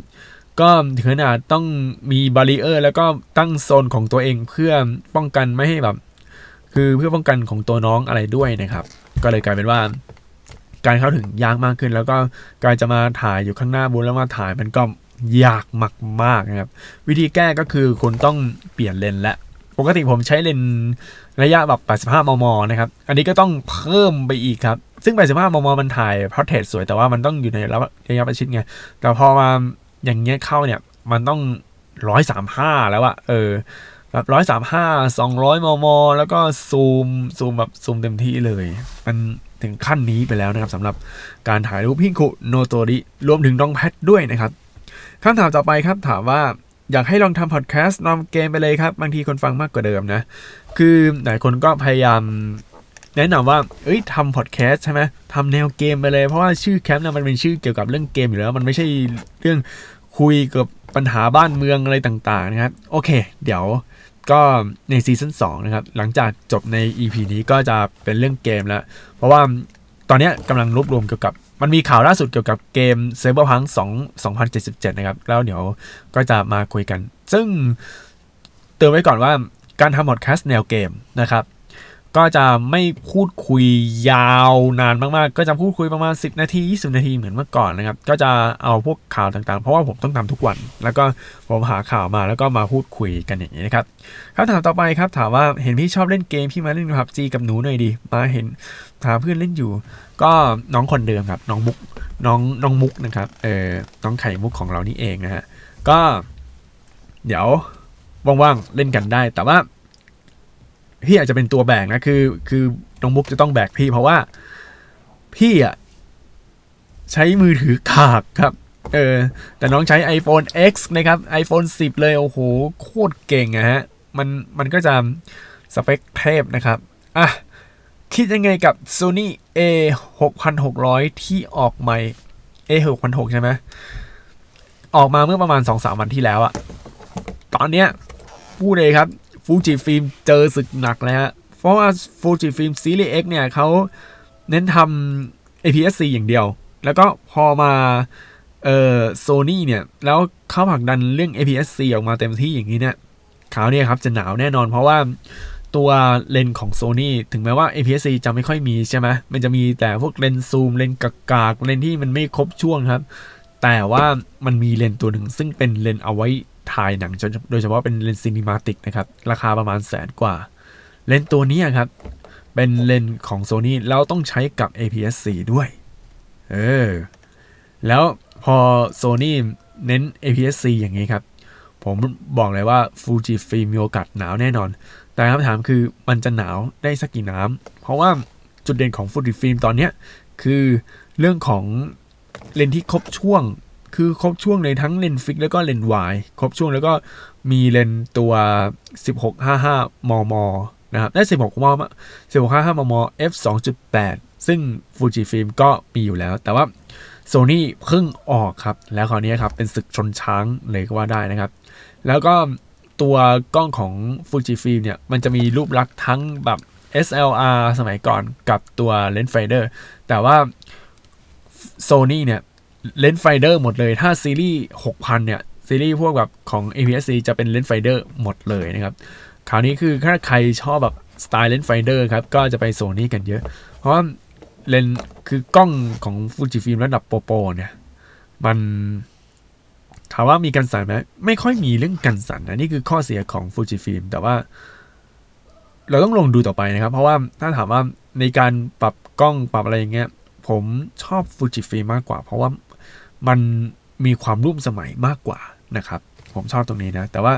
ต้องดูกันเพราะว่า Sony เนี่ยเหมือนพวก APS-C เนี่ย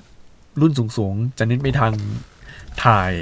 ถ่ายวิดีโอไปเลยนะครับ ถ่ายวิดีโอแบบเต็มที่นะครับ โอเคคำถามต่อไปครับ ถามว่า ถ้าพี่มีเงินเยอะพี่จะเลือกกล้องรุ่นไหนถ่ายครับ มีหลายตัวมากเลยนะครับ ถ้าเอาหลายตัวใช่ไหมมี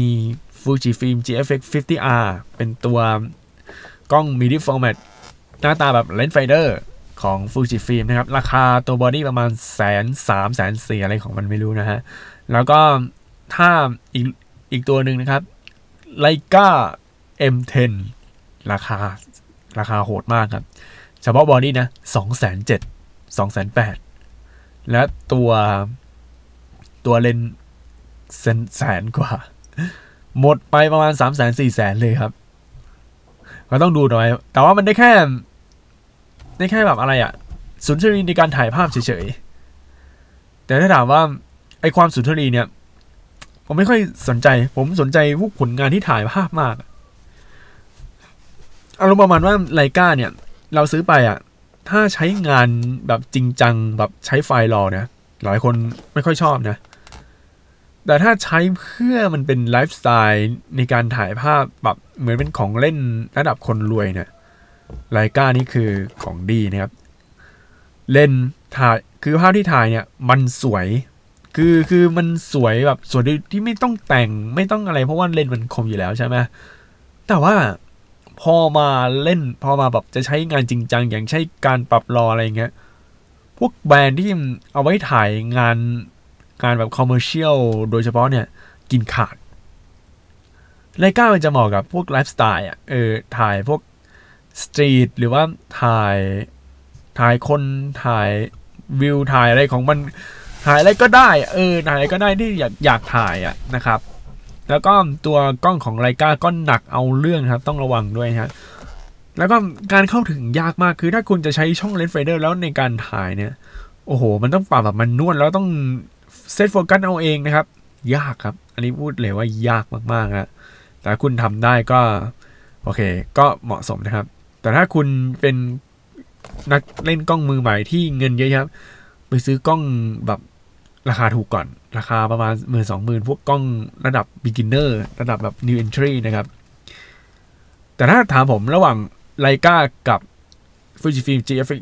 อ่าผมเลือก Fujifilm GFX นะ เพราะว่าอยากได้กล้อง medium format นะครับ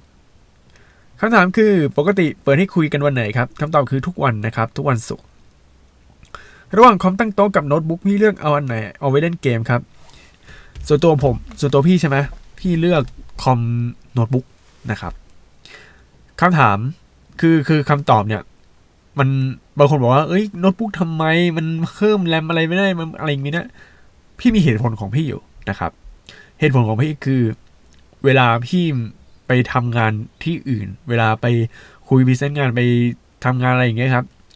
เราสามารถเอาโน้ตบุ๊กไปทำงานได้ ต่อให้แบบบางทีผมมีบ้านสองสามหลังไงบางทีต้องไปย้ายไปกรุงเทพยังไปอยู่ที่กรุงเทพก็เอายกคอมจากจังหวัดมาแล้วก็มาที่กรุงเทพได้นะครับ มันมีอย่างนี้จริง ๆ เออ แต่ว่าถ้าเป็นเครื่องตั้งโต๊ะเนี่ย เราต้องอยู่ที่นั่นตลอดเวลาเหมือนเป็น workstation นะครับ แล้วปัญหาของเครื่องตั้งโต๊ะคือกินไฟมากกว่านะครับ ค่าไฟบานแน่นอนนะแต่ว่าถ้าเครื่องคอมโน้ตบุ๊กเนี่ยไม่ค่อยกินไฟนะครับ อันนี้คือหนึ่งในเหตุผลนะฮะแต่ว่าถ้าถามว่าอันไหนดีกว่ากัน เอาแบบเล่นระยะยาวคือคอมตั้งโต๊ะดีกว่า เพราะว่าในเรื่องของการจับถืออะไรเงี้ยจะดีกว่ามากนะครับ แต่สำหรับพี่พี่เลือกโน้ตบุ๊กนะครับทำไมพี่ชอบสาวหน้าหมวยอยากรู้จัง ก็คำตอบในพอดแคสต์ก็คือเรื่องนี้เดี๋ยวขอตอบในพอดแคสต์คือตอบในสตอรี่เหมือนกันเพราะว่าเดี๋ยวจะอธิบายเพิ่มเติมนะครับ เรื่องสาวหน้าหมวย คือจริง ๆ ผมเคยทำเอพิโซดเกี่ยวกับสาวหน้าหมวยไปแล้วครับย้อนลองย้อนฟังได้ แต่ว่ามันอีพีช่วงต้นๆเลยนะครับแต่ที่จะบอกว่าสาวหน้าหมวยเนี่ยยุคนี้เป็นยุคที่โอ้โห คนอยากจะหน้าหมวยกัน เมื่อก่อนจะตาโตๆอะไรเงี้ยครับ ตาโตๆหน้า V shape ประมาณนั้นมึงยุคแบบเน็ตไอดอลสิบปีที่แล้วก็มีแอปแบลเทนแอปแบลรู้เข้าใจหรือเปล่า เออเทนแอปแบลฮะแต่ว่าพอมา นี่ สาวหน้าหมวย ตาเตหน้าขาว หน้าแบบ ออกแนวแบบหมวยหมวยอะแบบตาเล็กนิดเดียวแล้วเวลายิ้มทีมีฟินยิ้มแบบตาสาระอีอย่างเงี้ยเนี่ย จุดเด่นของเขาเลยคือ เวลายิ้มทีจะเหมือนโลกสดใสอะเออบางคนอาจจะชอบ คนแบบคือลือ เออ ผู้หญิงแบบแบบคือลือมากเลยนะก็คือหน้าอกใหญ่ประมาณนั้น แล้วก็อะไรแหละอย่างที่ดูสัดส่วนวอลวันคือหน้าอกยังไม่พอซิกแพคก็มาจะมาได้ไงโทเฮ้ยแต่ว่าบางคนก็มีจริง ๆ แต่ว่าต้องไปเสริมหน้าอกนะครับ คือผู้หญิงที่แบบ บางคนอาจจะชอบแบบแนวแนวอย่างเงี้ยแนวเซ็กซี่ แต่สาวด้าหมวยนะจุดเด่นของเขาเลยคือ เวลาใกล้ ๆ เนี่ย เวลายิ้มทีจะแบบ ฟินมาก ๆ ผมเคย ผมเคยแบบ มีมีเพื่อนสนิทนะครับ มีเพื่อนสนิทแล้วก็ตอนนั้นไปอะไรอย่างเงี้ยด้วยนะครับ ไปคุยกันต่างๆ ก็เป็นเพื่อนสนิทช่วงตอนเรียนมหาลัยมั้งหรือว่าช่วงทำงานนี้ผมจะไม่ได้แล้วแต่ว่า ตอนนั้นอะมีช็อตหนึ่งที่เขาใกล้หน้าหน้าใกล้มากๆแล้วแบบ คือเหมือนจะจูบกันอยู่แล้วอะแล้ว คือคนนี้หน้าหมวยไงเออปัญหาคือคนนี้หน้าหมวย แล้วแบบมายิ้มแบบโอ้ยตาฉันเดียวโอ้ยเออยิ้มทีนี้แบบมีฟินมากๆแล้วแบบอยากจะบีบแก้มคือสาวหน้าหมวยส่วนใหญ่แก้มจะป่องๆนะครับ ก็กลายเป็นว่าเออชอบแนวๆนั้นไปนะครับ เลยที่ไม่ได้สนใจเรื่องคือหรืออะไรนี่แหละ แต่หน้าหมวยนี่แบบอ้าอย่างนี้เลยนะครับ อะทีนี้คำถามคือ ความฝันสูงสุดของพี่คืออะไร ตอนนี้คืออยากมีคอนโดแถวทองหล่อ อีกหลายปีข้างหน้าอาจจะมีเจ้าของกิจการอาจจะมีพวกโปรเจกต์สตาร์ทอัพใหญ่เยอะแยะเต็มไปหมด ตอนนี้ผมกำลังแพลนงานก็คือพยายามต่อพยายามขยายธุรกิจนะครับ ให้มันยิ่งใหญ่มากขึ้นกำลังแพลนอยู่ว่าเออจะทำไงได้ให้มันเติบโตมากขึ้นนะครับคำถามต่อไป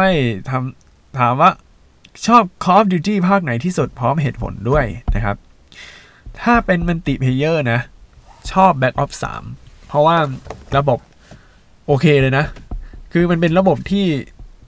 เอาภาคเก่าอะภาคของ Advanced Warfare มาทำให้มันสมดุลมากขึ้น แล้วมันสมดุลจริง ๆ ครับ แล้วพอสมดุลเนี่ย ทีนี้ก็อาวุธมันก็สมดุลอยู่แล้ว แล้วตัวมันติเพเยอร์เนี่ย มัน โอ้โห มันลุกเล่นเยอะมาก ๆ เนี่ย การปรับแต่งอาวุธเพียบครับ คือเราสามารถใส่ปรับตัว equipment ได้เต็มที่นะ อีกภาคหนึ่งที่ใส่ equipment ได้เต็มที่คือภาค Infinite Warfare แต่ว่าผมชอบของ Advanced War เอ้ย ชอบของ Black Ops 3 มากกว่า มันจัดเต็มจริง ๆ แล้วก็ใส่เคโมนี่ โอ้โห ไอตัวตัวสกีนอะสกีนของปืนอะโอ้โห จัดเต็มมาก แล้วเราสร้างเองได้ด้วยนะ เออ สุดยอดจัดเต็มจริง ๆ ครับในเกม Black Ops 3 เนี่ย แต่ว่าถ้า Single Player นะครับ ก็จะเป็น Back Ops ภาคแรก ส่วนใหญ่ผมจะติดพวกซีรีส์ Black Ops นะของ Call of Duty เนี่ยเพราะว่าถ้า Modern Warfare เนี่ยก็เนื้อเรื่องก็ดีแต่ว่ามันดูปัจจุบันแต่ว่าถ้า Call of Duty มันมีความดิบเถื่อนนะครับมีความดิบเถื่อน อย่าง Back Ops เนี่ย Back Ops ภาคแรกผมชอบมาก ๆ เพราะว่ามันเป็นช่วงสงครามเย็นซึ่งไม่ค่อยมีใครทำเกมที่แนวสงครามเย็นนะ ส่วนใหญ่มีสงครามโลกครั้งที่หนึ่งครั้งที่สอง แล้วก็เป็นสงครามปัจจุบันอย่างนั้นเลย แต่สงครามเย็นนี่ไม่มีนะ ก็คือช่วงหลังสงครามโลกครั้งที่สองอะไม่มีนะครับ ไม่ค่อยมี แต่ว่าสงครามโลกครั้งที่สองคือเยอะมาก เยอะแบบ Call of Duty หนึ่งสองสามแล้วก็ World at War กับ Call of Duty World War 2นี่ก็สงครามโลกที่สองแล้ว Battlefield ก็จะมี Battlefield 1 Battlefield 1942 แล้วก็ Battlefield V นี่ก็สงครามโลกหมดเลย ช่วงอาวุธมันก็จะโบราณโบราณหน่อยนะครับ แต่ว่าพอมา Call of Duty Black Ops เนี่ย โอ้โหครับ สุดยอดมันมันจะแบบ แนวแนว เป็นแนว เรื่องวิทยาการที่ต่อจากสงครามโลกคือ มันเป็นวิทยาการวิทยาศาสตร์หรือเทคโนโลยีที่แบบยังโบราณอยู่อะยังแบบยุคบุกเบิกโคตรโคตรก่อนที่จะใช้อะไรตอนตอนเนี้ย เนี่ยคือสิ่งที่ผมชอบของ Call of Duty ภาค ภาคอะไรวะ ภาค Black Ops นะครับคำถามต่อไปครับ ถามว่า ตันโอชิมีจริงไหมครับ ตันโอชิเอาจริงๆ คือมีจริงนะ เออ ถือว่ามีจริงอยู่ เพราะว่าบางคนคือเวลาชอบไอดอลเนี่ย ชอบรักเดียวใจเดียวคนนั้นตลอดกาล ข้อดีของคนที่มีตันโอชิคือไอดอลจะจำง่ายกว่ามากๆ เพราะว่าเขาพยายามซัพพอร์ตนะครับ โดยตันโอชิเนี่ยก็อาจจะเป็นเจ้าของเพจที่สนับสนุนเพจอะไรเงี้ย คือไอดอลนะครับ มันมันจะต้องมีคู่กับเพจ เพราะว่าอะไรรู้ไหมเพราะว่ามันเหมือนเป็นคอมมูนิตี้ในการคุยกันบางทีนะ คนที่อันนี้นิดเดี๋ยวผมขอพูดนิดนึงนะครับ วงไอดอลหลาย ๆ วงนะครับ ที่เป็นวงดัง ๆ ครับ ปัญหาของวงไอดอลเลยคือเขาคือ คนที่เป็นไอดอลน่ะเขาไม่ได้ตอบ เขาจะมีแอดมินมาตอบนะครับ แล้วมันเหมือนว่ามันต้องมีตัวกลางก็คือแอดมินอย่างเงี้ยแล้วก็เวลาพูดเวลาอะไรอย่างเงี้ยเขาจะไม่ตอบเลย ต่อให้เขาตอบมีแฟนคลับตอบในคอมเมนต์ก็มันมันก็ไม่ใช่ไอดอลไงเออเขาแค่โพสต์ว่าเออวันนี้จะไปอะไรอย่างเงี้ยแล้วพอไอดอลเนี่ยเขาไม่ได้ติดต่อกับพวกแฟนคลับ ก็ต้องเลยมีพวกเพจ หรือว่าพวกไอ account ของ โซเชียลเน็ตเวิร์กเนี่ย ที่มันแนวแนวแฟนคลับไอดอลอีกทีหนึ่ง เพื่อเวลาเราเวลาเราคุยไงเราเจอกันไงแบบเราชอบคนนี้แล้วก็รวมตัวกันอะไรกันได้ง่ายนะครับ แล้วทีเนี้ยคือตันโอชิเนี่ยก็จะเป็นเจ้าของเพจอะไรพวกนี้อยู่แล้ว เจ้าของเพจที่ที่แบบชอบแฟนคลับนะครับ เป็นเพจแฟนคลับไอดอลคนนี้ แล้วพอแบบมาในนามของอะไรเงี้ยเขา ไอดอลก็จะจำได้ คืองี้ครับไอดอลเนี่ยปัญหาเลยคือวงส่วนใหญ่ของไอดอลเนี่ย นอกจากว่าจะตอบแฟนคลับอะไรไม่ได้แล้ว ยังแบบเวลาดูแล้วแบบดูรายการอย่างกูอย่างนี้ บอกชื่อรายการไม่ได้ เพราะเรื่องสัญญาเป็นเรื่องของสัญญาอะไรเนี้ยนะครับ มันเป็นเรื่องของธุรกิจทั้งหมดนะครับ มันก็เลยแบบตาโนชิแล้วก็สร้างเพจอะไรเงี้ยมีอยู่จริงนะครับ แล้วก็พอมีอยู่จริงเนี่ย เจ้าของ เจ้าของเพจหรือว่าคนที่ติดตามจริง ๆ เนี่ยเขาจะสนิทกับไอดอลคนนั้นอย่างเต็มที่นะครับ ก็จะมีอย่างนี้ไป แต่ถ้าถามว่าสำหรับผมเนี่ย ผมมองว่ามันไม่มีอยู่จริง ความคิดเห็นของผมที่ไม่มีอยู่จริงเพราะอะไรรู้ไหมเรารักเดียวใจเดียวกับไอดอลคนนั้น แต่ ไอดอลคนนั้น เขารักเดียวใจเดียวกับคุณหรือเปล่า แน่นอนว่าเป็นเรื่องเป็นไปไม่ได้ ไม่มีทาง เพราะว่างานของไอดอลคือให้ความสุขเป็น fan service ให้กับ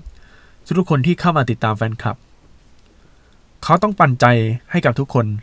คือความรักของไอดอลเป็นความรักที่บริสุทธิ์ เป็นความรักที่แบบให้ไป แล้วแบบให้ให้ให้ให้ให้ความสุขไปเรื่อยๆ แต่ไม่ได้เป็นความสุข ไม่ได้เป็นความรักที่ หวังตอบแทนว่าจะมาเป็นเจ้าเข้าเจ้าของนะครับ อันนี้ต้องเตือนกันตรงนี้เลยว่าไอดอลเนี่ย คือเรารักไอดอลคนเดียวห่วงไอดอลคนเดียว แต่ไอดอลเขาไม่ได้รักคุณคนเดียว เขารักทุกคนที่เข้ามารักเขานะครับ แล้วในเมื่อไอดอลเขารักทุกคนอย่างนี้ เราก็มีสิทธิ์รักหลายคนได้เช่นกันที่เป็นไอดอลนะครับ เพราะว่าไอดอลไม่ใช่แฟนไอดอลก็คือ คนที่เราชอบติดตามเฉยๆแต่ไม่ได้ถึงขนาดเป็นแฟนไม่ได้แบบกินกินนอนด้วยกันอะไรเงี้ยไม่ได้เป็นแฟนกันดังนั้นก็ไม่มีเรื่องผิดทางศีลธรรมนะครับคำถามต่อไปถามว่าเห็นพี่เคยพูดว่าพี่เคยติดตาม BNK48 มาตั้งแต่ดีบิวช่วยเล่าตอนนั้นหน่อยได้ไหม คือตอนนั้นบอกว่าเรานะครับ เพราะว่าพิมพ์พิมพ์ผิดนะครับ เล่านะครับ เล่า โอเค เดี๋ยวเล่าให้ฟัง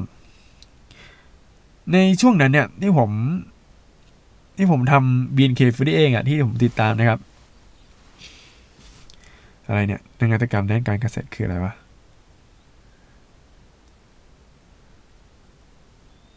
อะทำไมต้องคือหรือวะ โอเค มา ตอนแรกที่ติดตาม BNK48 เองเนี่ย คือติดตามมาจากจ่าพิชิตนะครับ ของ g a m m a Addict อนนั้นเขาพูดถึงวงไอดอลนะครับ เป็นวงแบบน้องใหม่จากญี่ปุ่นเลยอย่าง BNK48 ตอนนั้นก็ไปดีบิวแล้วก็จ่าพิชิตเองก็ยืนในจุดที่คนโอ้โหอยู่เยอะนะครับ คนก็แบบเฮ้เพราะว่าจ่าพิชิตเองก็เป็นโอตะนะครับ เป็นโอตะที่แบบชอบแล้วก็ติดตามไอดอลอยู่คนหนึ่งนะครับ ชื่อสัจจังไม่รู้ว่าตอนนี้เขายังติดตามสัจจังอยู่หรือเปล่านะครับเขาอาจจะไม่รู้นะ อันนี้ผมก็ไม่รู้เพราะไม่ได้ติดตาม ไม่ได้ดูเหตุดราม่าดิกมานานแล้วนะครับ แต่ว่าตอนนั้นคือพอผมไปดูแล้วมีการพูดคุยเรื่องไอดอลเนี่ย เพลงที่เขาเปิดเพลงไอตากาต้าเนี่ย ผมชอบมากเลยอะ เออ คือเอาจริงนะวกวงไอดอลพวกเนี้ย ผมจะไม่ค่อยติดตามตัวบุคคลสักทีเดียว ถ้าติดตามคือคนคนนั้นต้องพิเศษมาก ๆ เลย อย่างน้องแอนน้องเกส แล้วก็ หรือ คือถ้าครั้งแรกคือ first impression ของผมคือเพลงไอจากาตาโอ้โหโคตรเพาะเลย แต่ว่าส่วนใหญ่ที่ผมดูนะ ถ้าถ้าแบบติดตามโดยที่ไม่ได้เจอหน้ากันเลยก็คือน้องแอนกับน้องเกส แต่ถ้าเจอหน้ากันคือน้องแพท น้องหมวย มีแค่เนี้ยนั่งแพทกับน้องหมวย ที่เจอหน้ากันคือตอนนั้นไปพี่คุณโจลี่ไงแล้วก็เจอนะครับ ผมจะชอบอะไรที่เจอแบบซึ่งซึ่งหน้าอย่างนี้มากกว่า ตอนนั้นเจอน้องแพทแล้วก็หน้าคล้ายน้องเชอร์นะครับ ก็แบบเออลองคุยกันพูดคุยมาน้องก็น่ารักนี่แล้วกวนด้วย แต่ว่าตัวกวนที่สุดคือน้องน้องหมวยนะฮะน้องหมวยนี่แบบ ตัวแบบคือคนกวนมากๆแล้วแบบอืมหน้ามันหน้ามันเขี้ยวมากนะครับ แล้วตอนนั้นคุยแล้วมีการขำตัวตัวปล่อยขำตัวปล่อยฮาเลยนะน้องหมวยเนี่ยนะฮะ ส่วนใหญ่จะพ่อแบบเจอเจอหน้ากันมากกว่านะครับ ที่ผมชอบไอตากาต้าเพราะว่าตัวเพลงมันอัพบีดนะครับ มันจังหวะเร็วมากฮะต่อไปคำถาม โอ้ยเมื่อไหร่จะหมดวันเนี้ยมันเยอะจริง ๆ เลยนะครับ โอเคมา จะหมดแล้วเห็นพี่ชอบออกกำลังกาย พี่ชอบสนใจวิ่งไหมครับ เอาเข้าแบบรายการวิ่งมาราธอนนะฮะ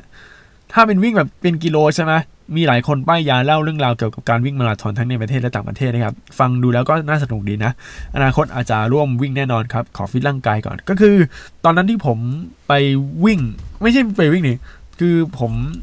รู้เรื่องการวิ่งเนี่ยก็มาจากพวกเพจหรือว่าพวกพอดแคสต์ที่แนะนำการวิ่งทั้งหลาย ไม่ว่าจะพวกมิชชั่น to the Moon หรือว่าพวกเอ่อของนิ้วกลมอะไรพวกเนี้ยที่แบบเอ้ยคุณต้องไปวิ่ง นะครับ ไปวิ่งไปวิ่งคุณต้องไปวิ่งแน่นอนแล้วเพื่อนผมนะครับ น้องพีนะครับ ก็ เออไปวิ่ง เออต่างคนต่างไปวิ่งกันครับเลยกลายเป็นว่าช่วงนี้ การวิ่งนี่มันเข้ามาฮิตเทรนนะครับ แล้วก็มีเรื่องสุขภาพเข้ามาเกี่ยวข้องด้วยครับ แต่เตือนไว้ก่อนว่าการวิ่งครับ ถ้าเป็นวิ่งมาราธอนเนี่ยเสียตังค์นะครับ เพราะว่าเอาเงินไปบริจาคอะไรของเขาก็ไม่รู้อะแต่นี้นะครับคำถามใกล้จะสุดท้ายครับเหลืออีกสองคำถามครับคำถามถามว่า พี่ว่าอนาคตของวงการเกมบนบนโลกใบนี้จะเป็นยังไงบ้างนะครับ เป็นคำถามที่ปลายเปิดมากๆครับ ก็เดี๋ยวจะแบ่งเป็นทีละอย่างทีละอย่างนะครับ ถ้าพูดถึงในแง่ของไอทีเรื่องเทคโนโลยีนะครับผมว่าไอการเล่นเกมแบบ cloud นะครับ เล่นแบบผ่านผ่านกล่องแล้วก็เล่นโดยใช้ cloud streaming เนี่ย อันนี้มาแน่นอน แต่ว่า กว่าจะได้เนี่ยอาจจะใช้เวลานานแล้วก็เวลาการบริการอาจจะจำกัดมากๆ คือต้องดูด้วยว่า เออเรา host อะไรนะครับ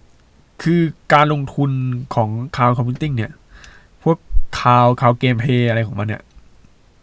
มันลงทุนสูงนะครับ เพราะว่าต้องไปเปิดเซิร์ฟเวอร์ คือมันต้องไม่มีเซิร์ฟเวอร์เซิร์ฟเวอร์เดียว ถ้าคุณอยากจะได้เราไม่แลคอะเออ คุณต้องไปเปิดเซิร์ฟเวอร์ตามที่ มันคนซื้อเยอะๆอะอย่างอเมริกาอันนี้ต้องเปิดเซิร์ฟแบบหนักแน่นอน ญี่ปุ่นก็มีแต่ไทยอะปัญหาของไทยก็คือไทยเนี่ยยังผู้เล่นอาจจะยังไม่ถึงเกณฑ์อะไรขนาดนั้น อาจจะไปเปิดแถวสิงคโปร์เปิดอะไรเงี้ยแล้วมันมันก็ไกลไงถ้าเปิดศูนย์โฮสต์อยู่ที่กรุงเทพนะครับ ค่า latency มันจะไม่เยอะคือมันจะไม่แหลกนะครับ พอไม่แหลกเนี่ยก็เล่นสามารถเล่นคาวได้ครับ ถ้าคาวมานะ ผมมองว่านะ มันจะเริ่มดิสลอ p พวกเครื่องเล่นเกมบางอย่างนะครับ พวกเครื่องเล่นเกมบางเกมที่โอ้โหเน้นสเปคเยอะๆสเปคใส่ในนี้เยอะอันนี้จะตัวสเปคที่จะเน้นก็คือเรื่องของการรับพวกสัญญาณ สัญญาณมือไอสัญญาณเน็ตนะครับ แล้วก็พวกสตรีมมิ่งอะไรเงี้ยถ้ามันมาจริง ๆ นะ พวกราคาฮาร์ดแวร์มูลค่าฮาร์ดแวร์มันจะน้อยลง พอสมควร เพราะว่า มันไม่มีตัวประมวลผลกราฟิกอะไรที่มันหนักหนาเหมือนเมื่อครั้งก่อนก็มันสตรีมเกมนะครับ อันนี้คือมองในแง่ของเทคโนโลยีนะ อันนี้ต่อไปก็เรื่องของ VR VR เนี่ยพี่ว่าในอนาคตก็จะมีการจับต้องที่ง่ายขึ้นนะครับ แล้วก็เรื่อง AR ด้วยครับ เพราะว่ามือถือเนี่ยทุกคนก็มีมือถือ แล้วทาง Apple เองก็เริ่มแบบเริ่มพยายามเอา AR เข้ามานะครับ พยายามแบบ เป็นตัวชูโรงตั้งแต่ตอนที่เปิด iPhone 10 มาแล้วนะครับ แล้วก็เดี๋ยวในวันที่ 10 10 กันยา เปิดตัว iPhone เดี๋ยวเราจะดูความความเทพของ AR ของ Apple กันต่อนะครับว่า จะมีอะไรให้โชว์ให้แบบหน้าว้าวนะครับ แล้วในวันนั้นเดี๋ยวผมก็จะทำสกู๊ปเกี่ยวกับเรื่อง Apple นะครับ Apple iPhone ในวันที่ 11 แล้วก็ ดูรายงานข่าว แต่ว่าวันนั้นผมอาจจะนอนเกาะนะครับ แล้วก็ไปดูข่าวที่ทางสื่อเขาตีแผ่อีกทีหนึ่งนะฮะก็อันนี้คือทั้งหมดทั้งมวลนี้คือเรื่องของเทคโนโลยีนะครับ ต่อไปเป็นเรื่องของแบบวงการเกมกันบ้างจริง ๆ นะครับ ก็จะเป็นในทุกวันนี้เกมแนวแนว e-sport นะครับ ก็จะเริ่มเยอะขึ้นเรื่อยๆนะครับ แล้วเริ่มทำให้มันเป็น กีฬานะครับ โดยเกมที่เป็น e-sport เนี่ย ถ้าจะยืนหนึ่งได้ต้องเป็นเกมที่เป็นแนวที่แตกต่างเลยนะครับ อย่างเช่นแนว Battle Royale ก็ PUBG จะนำเป็นอันดับแรก แล้วก็ต้องมีเงินลงทุนค่อนข้างสูง เพราะว่ามันมีเรื่องของการแข่งขันมีการเรื่องแบบโปรโมทอะไรอย่างนี้นะครับ Dota นะครับเกมเกมนี้ก็เป็นเกมโมบ้าเลยนะครับ แล้วก็เกมอุ้ยมีหลายเกมนะ อย่าง ROV ก็โมบ้างเหมือนกันแต่ว่าเล่นในมือถือก็ได้นะครับถือว่าได้ แต่ที่นี้ครับ ในอนาคตเนี่ยวงการเกมเนี่ยจะเน้นเรื่อง e-sport เพราะว่าคือ e-sport ในบางถึงแม้ว่า e-sport เนี่ยมันจะไม่สามารถระบุในคือไม่สามารถเอาเข้าในพวกโอลิมปิก หรือว่าเรื่องของการแข่งพวกซีเกมหรือเอเชียนเกมอะไรเงี้ย แต่ว่าจริงๆเอเชียนเกมก็มีนะเออเอเชียนเกมเมื่อก่อนก็มีแต่ว่าปัญหาคือจะมีทุนใหญ่เข้ามาผูกขาดด้วยไง อันนี้ต้องดูด้วย เพราะว่ามันมีเรื่องของธุรกิจนะครับ มันก็มีทุนผูกขาดอะอย่าง Tencent ไง Tencent นี่เอาเกมของตัวเองเข้ามาเลยนะฮะ มันก็มีอย่างอันนี้น่าอัลวาลอนะฮะ หรือคนไทยเรียก RV มันก็มีอย่างนี้ไป มีเยอะครับ คือมันขึ้นอยู่กับเรื่องของธุรกิจเทคนิคต่างๆ เยอะแยะ แต่ว่า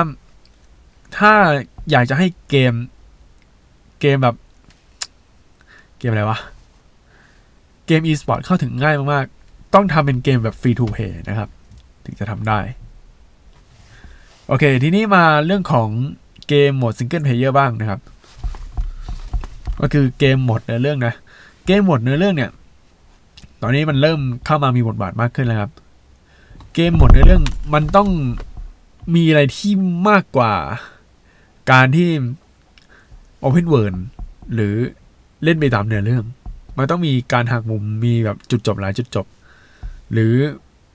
ใส่ gameplay เพราะว่ามีอยู่ช่วงหนึ่งที่เกม single player เนี่ย เน้นกราฟิกมากเกินไป จนกระทั่งขาด gameplay ขาดเนื้อเรื่อง หัวใจสำคัญสำหรับเกม single player นะครับ ไม่ใช่เนื้อเรื่องอะไรนะครับ แต่มันคือ gameplay ที่อยู่ในเกมนั้นนะครับ เอาง่ายๆเกม สไตล์ Nintendo Mario อย่างเงี้ยทำไมคนยังเล่นอยู่ เพราะว่า gameplay มันเรียบง่ายมันสนุกมันมันรู้เลยว่านี่คือมาริโออะไรอย่างเงี้ยนะครับแต่นั้นเราคือหลายคนต้องทำการบ้านเรื่อง gameplay ให้ได้ แล้ว single player มันก็จะดีขึ้น แต่ว่าแนวโน้มของ single player นะครับ ที่ผมดูมาตอนนี้เริ่มกลับมา comeback แล้วก็เริ่ม พูดถึงกันเยอะนะครับ อย่าง Cyberpunk 2077 นะครับ ที่สร้างโดย CD Projekt Red นะครับ อันนี้ก็ โอ้โห ที่เยี่ยมอยู่นะครับ แล้วก็มีเกม Sekiro Shadows Die Twice นะครับ ที่ออกตัวเมื่อประมาณต้นปีที่ต้นปีนี้นะครับ เกมนี้ก็เทพอยู่นะครับ เออ เป็นเกมยากเกมหนึ่งที่เล่นได้อยู่เนี่ย คือเรื่องเกมเพย์มันต้องอย่างนี้ไงนะครับ โอเค ก็คำถามสุดท้ายนะครับ คิดยังไงกับผู้หญิงที่แอนตี้การเล่นผู้ชายเล่นเกมนะครับ อันนี้เป็นคำถามคล้ายๆไอ้คำถามเดิมที่เรื่องแบบรับมือยังไงกับเรื่องข้อคอรหานะครับ เดี๋ยวผมบอกอีกรอบหนึ่งก็ได้ อันนี้ก็จะหมดแล้วนะครับ ก็คือให้เราอะอย่าไปใส่ใจใส่ใจมันมาก เราต้องทำตัวที่แบบว่าอย่าเล่นเกมเกินไปอะคือเราต้องทำเราต้องมีอนาคตที่ดีอะแล้วอนาคตที่ดีที่ ผู้หญิงที่เขามองนะครับ คือเป็นคนที่เรื่อง mindset ทำงานต้องแบบ ไม่ใช่บ้าทำงานไม่ได้เป็น อันนี้เรื่องนี้ค่อนข้างพูดยากแต่เอาง่ายๆคือ อย่าเล่นเกมเยอะแล้วกัน แต่ว่าให้โฟกัสเรื่องการหางานเรื่อง หรือเรื่องการมีอนาคตที่ดี มองแบบในอนาคตเลยว่าคุณต้องทำอะไร